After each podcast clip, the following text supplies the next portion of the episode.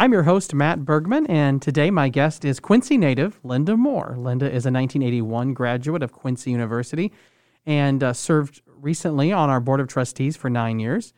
Linda is currently serving as the City of Quincy Treasurer, and in today's episode, we're going to ask Linda to share with us her successes in the business world and talk a little bit about her philanthropic efforts. So, Linda, thank you for joining us today. Thank you. It's great to be here. So, after graduating from QU, you actually began a career in higher education. Can you tell us a little bit about that? My senior year at QU, we had a course called Senior Seminar. And about halfway through that course, uh, we had a team experience that I realized I didn't know if I wanted to be part of big business at all. So I went to Rick Smith, who was the director of admissions at the time, and I said, I don't know what I'm going to do. I'm graduating in two months. He suggested college admissions. So I actually credit Rick Smith with getting me started in higher education. My first job was at MacMurray College in Jacksonville, Illinois. I later went to Culver Stockton over in Canton, Missouri for four years. After that, I kind of got tired of the Holiday Inn green and the Ramada Inn red of southern Missouri. and I ended up in St. Louis uh, recruiting the St. Louis territory. From there, I went into graduate admissions for the U.S. Sports Academy, where I was getting my master's degree at the time, and ended up in graduate recruitment for a few years before I went into special event management. So, you spent some time in event management, and then in 1996, you made a career change. You went to ESPN, and uh, we were just talking before we started that that's kind of uh, your your claim to fame around here. Everybody knows you as the lady that worked at ESPN. So, um, tell us how you jumped into that world. Well, I had been doing Olympic events for several different entities, the Olympic Committee, and, and a lot of the national governing bodies. I was also serving on the St. Louis Sports Commission at the time and uh, worked at the U.S. Olympic Festival in 1994 in St. Louis, which for many St. Louisans that was their version of the Olympics. A lot of the Olympic athletes that we saw in the 2000 and 2004 Olympics actually got started in 1994 at the Olympic Festival. So I worked in St. Louis at that festival, then went to Denver for the Olympic Festival, and finally on to Atlanta for the 96 Olympics. And after doing the Olympics, as a sports enthusiast, what do you do? So uh, I had a friend who had gone to ESPN to start the Extreme Games. And when I finished my stint in Atlanta, he called and said, I've got a job for you. It's probably beneath you, but do you want to move to San Diego for a couple of years until you find a real job? so I figured two years on the beach, why not? Uh, so I packed up, moved cross country to San Diego with the Extreme Games. At that point, we changed it to the X Games. And I started um, as the mom of the athletes. I managed their housing, their transportation, uh, their prize money distribution, registration, hospitality, catering, things like that. But eventually, I became the one on our staff who could talk finance with the corporate executives. I could talk human resources with human resources executive. So I grew my way up uh, to being the senior director of business operations for the X Games franchise, then for original entertainment unit. Um, then had a stint with ESPN Enterprises, which was ESPN the magazine and ESPN Consumer Products, and ended up taking on all the non production entities uh, and overseeing their legal, their risk management, budgeting, finance, human resources. Uh, so it really grew to be a great job. And I got involved on the ground floor of so many really cool properties. ESPN Films, uh, ESPN's 30 for 30 series was started, E60, uh, pardon the interruption, Around the Horn, the ESPY Awards, the ESPN National Golf Challenge. So a lot of those properties that have really taken off and become major parts of the ESPN portfolio. Wow. That had to be a real exciting time. It was a wonderful job. I've had great luck in my career you know, first of all, at the Atlanta Olympics, I was at Mission Control, where I got to see every minute of every competition at every venue. I'd work 36 hours on, eight hours off, 36 hours on, eight hours off.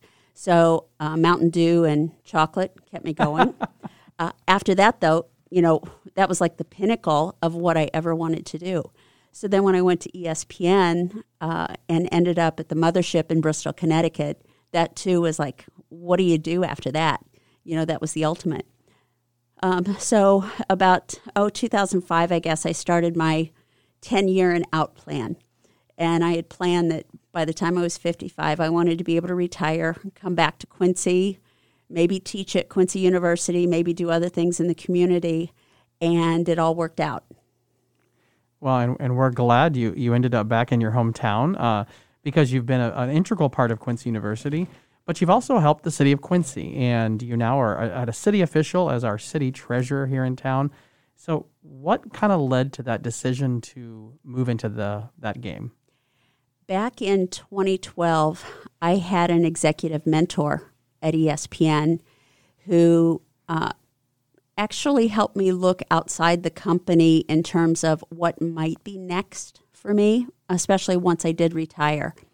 So she encouraged me to apply to the Yale Law School, to the Women's Campaign School, which is a week long intensive uh, political leadership seminar for a week.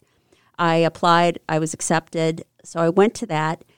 And during that week, I met 75 other women who were very political, and at the time I would have considered myself pretty apolitical. There were Democrats, there were Republicans, there were independents, there were internationals, and all of them worked so well together. And it was really inspiring to see that, you know, the conflict, especially the conflict we see today between Republicans and Democrats, Trump supporters and non Trump supporters, uh, it's just ugliness. But that week, I saw people cooperating despite their differences. So I was inspired to consider politics as a career. And when I came home, a few people had talked to me about potentially running for mayor. And I considered it, but it just didn't seem right for me.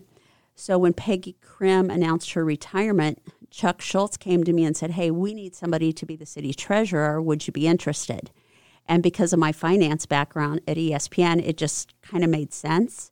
I thought it was a good way for me to see what politics at the city level was all about and to make a decision then based on the inside rather than the outside looking in.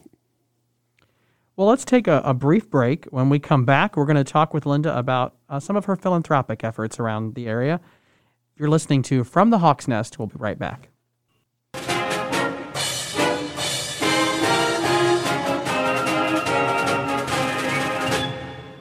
The Quincy University Academic Symposium is a showcase for student achievement across our liberal arts curriculum.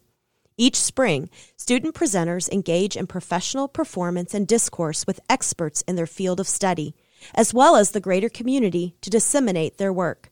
The symposium provides a public forum for academic competition with prizes awarded to a student and their faculty mentor from each department, including graduate studies programs. Visit www.quincy.edu slash academic dash symposium slash to learn more about this exciting event. Welcome back to From the Hawk's Nest. I'm Matt Bergman, and today we're chatting with Linda Moore, a 1981 graduate of Quincy University, and we're going to switch gears now and talk about some of Linda's philanthropic efforts. Linda, let's start with why is it important for you to give back? I think there are so many people throughout my life who have given so much to me. Giving back or paying it forward is the least I can do. The other aspect is, I guess, you can't take it with you. so you might as well give it to somebody and see the benefits of your giving now. And the more we can support other people, I just think it's a good thing to do. And as I said, throughout my career, I had people who helped me along the way and I want to pay it forward. One of my coworkers, co- one of my coworkers at, at ESPN once described me by a picture of a woman climbing a ladder with one hand up, pulling herself up, and another hand down, helping somebody else up. And that picture has always stayed with me. If I can help somebody else achieve their dreams, to me, that's self fulfillment and that's self satisfaction. Wonderful. And to that end, you established a scholarship for women at QU. Can you tell me a little bit about why you chose to do that? As I was about to retire from ESPN and implementing, you know, my 10 year and out plan, I actually started a business um, as an executive consultant with Rodan and Fields Skincare. And I decided that the first year of that business, all of my proceeds were going to go into this scholarship because I wanted to give other women, number one, the opportunity to go to college, number two, the opportunity to graduate from college, and number three, realize that whatever their dream is, they can achieve. If they put their mind to it and a little bit of elbow grease, they can get there. QU has obviously been blessed greatly by your generous support uh, and loyalty to your alma mater. What is it that you love about QU? And keep in mind, we, you know, we're going to have to keep this, you know, to under an hour. exactly. Well, when I was a student at QU, yeah, I kind of ended up at QU by default. I was high school valedictorian. I had gone to all these colleges that had offered me scholarships to take a campus visit, but none of them clicked with me. So I kind of said, well, I might as well just stay at home and, and go to QU, and then maybe I'll figure out what I want to do the rest of my life. Well, I quickly made friends, not just among my fellow students, but also the faculty and staff. And there were so many people that cared about me and cared about my success. And that's always stuck with me. You know, the Franciscan friars will always hold a special place in my heart. Uh, from Father Gabriel Brinkman playing, you know, goalkeeper against the first women's soccer team when we were just a club team, um, to, you know, um, all of the priests. You know, Father um, John Doctor had left for a couple years and then come back, so he was here, and I just think, you know, Father Zimmerman was here.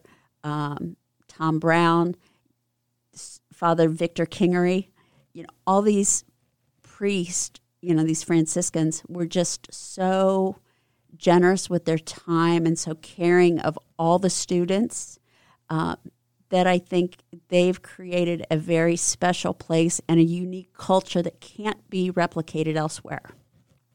So QU will always be a special place for me, you know, and there were non Franciscans as well. You know, Frank Longo hired me to keep stats at the Christmas basketball tournament, and that was probably the one thing that catapulted me into my career. So, you know, Frank Longo will always be very special. Jack McKenzie, you know, those guys were so supportive in us starting a women's soccer program back in 1979, I guess it was. Um, so the people at QU are so very special. And even today, everybody here from top to bottom, they really care about their students, they care about them as people, and they want to see them succeed. So if I asked you your favorite QU memory, do you think you could give us your one, maybe two favorite things about QU? Well, my class, the class of 81, we had to be different.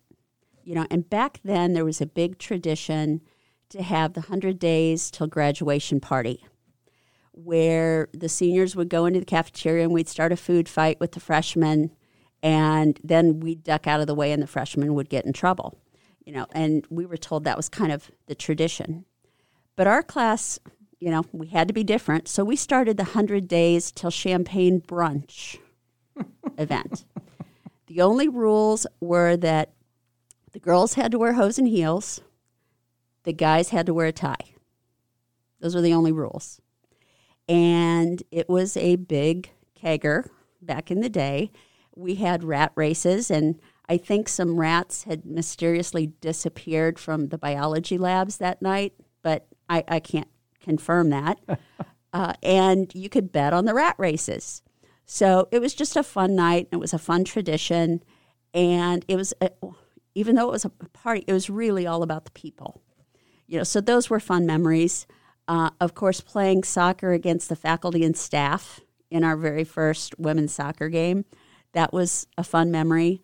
Um, and even just some of the class discussions. You know, um, I remember a few of them 40 years later. So, Sure. a lot of special memories. I uh, I'll have to ask our student producer to uh, close his ears on that first uh, first couple there, so so we don't repeat any of those in our current semester. So, um, I'm sure our current students do not no. partake in alcoholic beverages. Back then, the drinking age was 19, Oh, so it was legal. okay.